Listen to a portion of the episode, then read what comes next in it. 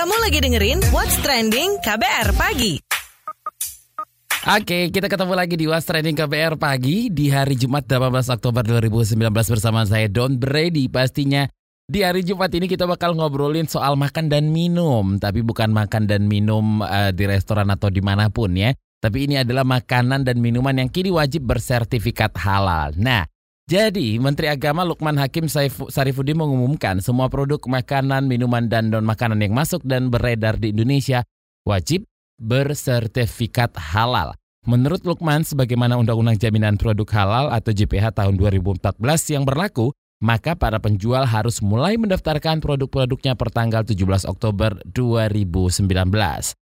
Tarif sertifikasi halal pun segera dibahas Badan Penyelenggara Jaminan Produk Halal atau BPJPH Kementerian Agama bersama Kementerian Keuangan. Hal ini sebagai imbas peralihan kewenangan penerbitan sertifikasi halal dari MUI ke Kementerian Agama per 17 Oktober 2019. Kepala BPJPH Sukoso mengatakan pihaknya akan mengusulkan besaran tarif yang akan didiskusikan bersama Kemenkeu. Nanti kita akan simak pernyataan dari Menteri Agama Lukman Hakim dan juga uh, Kepala Badan Penyelenggara Jaminan Produk Halal BPJPH Sukoso yang uh, mengusulkan tarif sertifikasi untuk usaha kecil menengah mulai dari 0 rupiah sampai waktu tertentu. Wow, lumayan ya kan? What's trending KBR pagi? Jadi menurut Menteri Agama Lukman Hakim, sertifikasi halal diadakan untuk menjamin keamanan dan kenyamanan para konsumen dan kita simak penuturannya berikut ini bahwa kewajiban bersertifikat halal bagi produk yang masuk, beredar, dan diperdagangkan di wilayah Indonesia akan dimulai pada tanggal 17 Oktober 2019. Terkait dengan hal tersebut, perlu kami sampaikan bahwa kewajiban bagi produk yang bersertifikat halal dilakukan secara bertahap.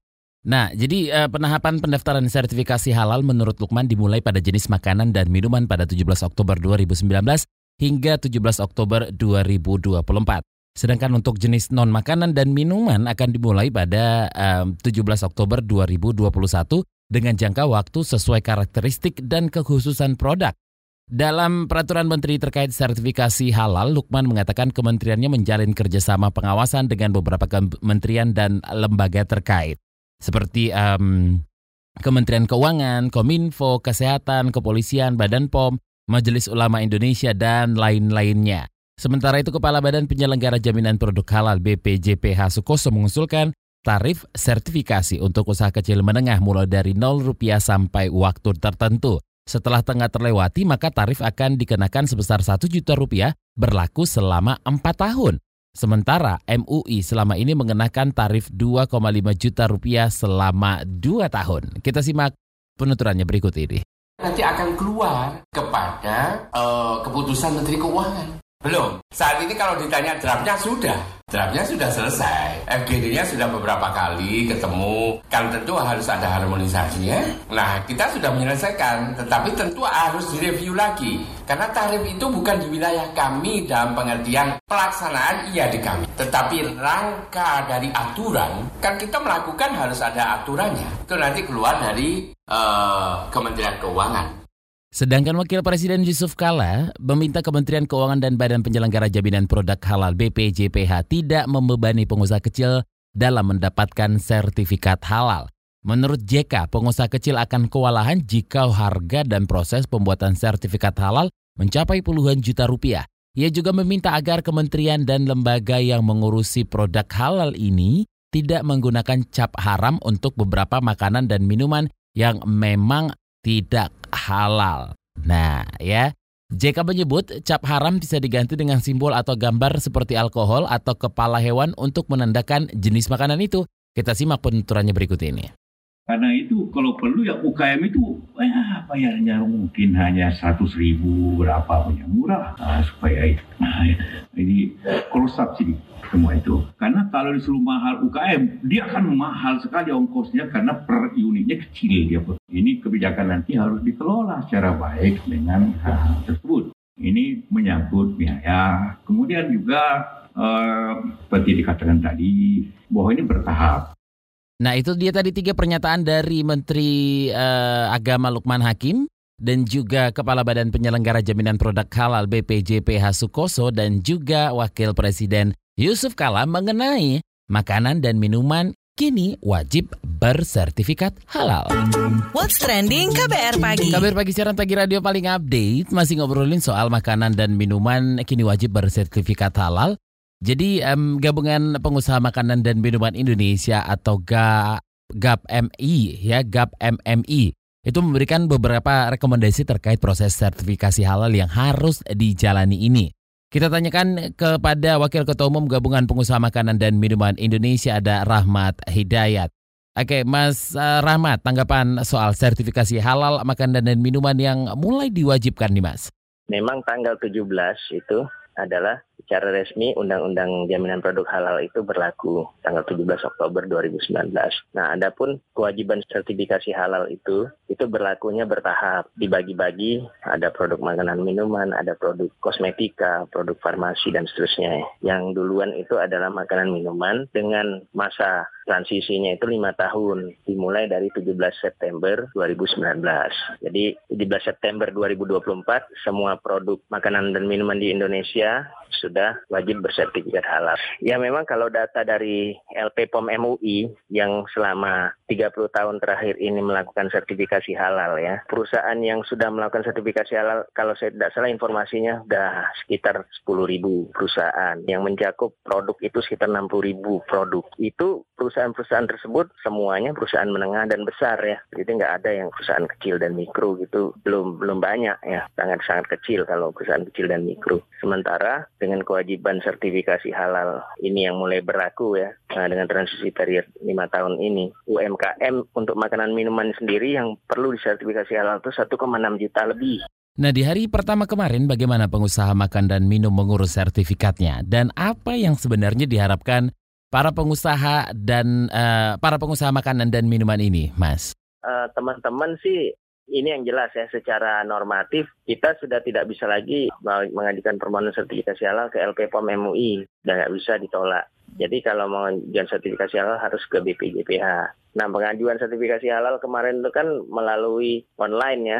Nah, sekarang kita belum tahu apakah sistem sistemnya di BPJPH sudah bisa diakses atau belum. Ini kita lihatlah nanti. Kalau belum ya berarti apakah manual dulu ya. Nah, cuma manual ya kebayanglah kita kalau manual untuk melakukan sertifikasi 1,6 juta di eh, perusahaan akan luar biasa. Kita jalanin dulu lah, kita lihat nanti seperti apa. Ya kita sudah secara intensif ya berkomunikasi ke pemerintah menyalurkan aspirasi kita, ya, menyampaikan aspirasi kita bahwa kita harap dengan sistem yang baru, yang mana kewenangan penerbitan sertifikat halal itu pemerintah, kita berharap prosesnya akan bisa lebih cepat, akan bisa lebih baik, dan kita berharap akan bisa lebih efisien atau kata sederhananya lebih murah. Ya dengan sistem yang baru, harapan kita.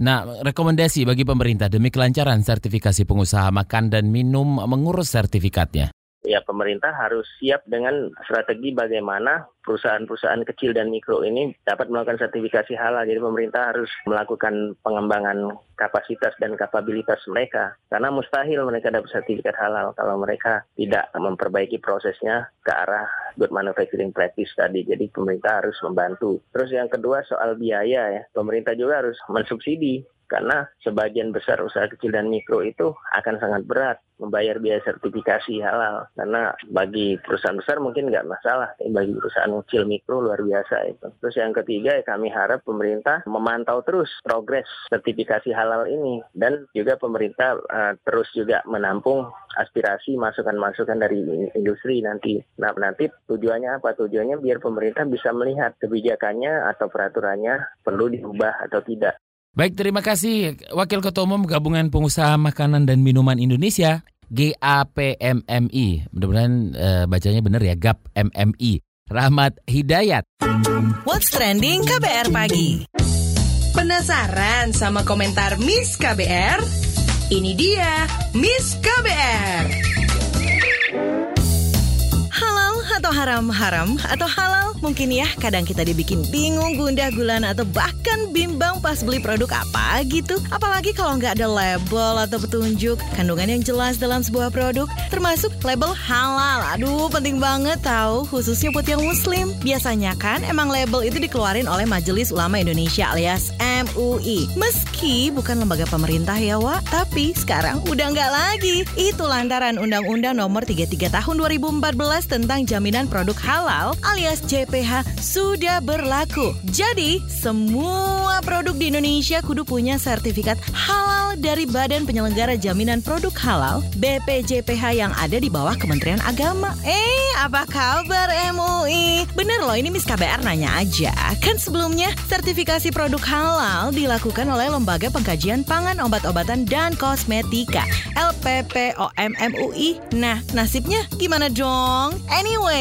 demen banget ya bikin badan-badan baru. Kenapa sih nggak dipaketin aja sama BPOM misalnya? Katanya semua mua kudu satu pintu, biar nggak ribet ya kan? Kalau demikian adanya, kan jadinya makin panjang, berbadan-badan gitu deh jadinya. Mungkin pemerintah pandai melihat peluang ya. Pastinya kalau nggak ribuan ya jutaan gitulah produk yang butuh label halal itu. Lumayan kan wa daripada nggak masuk kas pemerintah. Ya bikin aja lah badan yang resmi ya kan. Terus ya produk yang nggak halal gimana dong nasibnya? Kan katanya semua produk kudu ada label halalnya. Jika tiada, kemudian ada sweeping mandiri. Aduh takutnya gitu deh. Kan emang ada tuh ya sekelompok masyarakat yang demen banget sweeping-sweeping. Kalau katanya MK sih sebener-benernya undang-undang JPH itu ngasih pengecualian untuk produk-produk yang nggak halal dan produsennya wajib mencantumkan keterangan tidak halal pada produknya. Hmm, kalau semua produk wajib label halal, bukannya otomatis produk yang nggak ada labelnya itu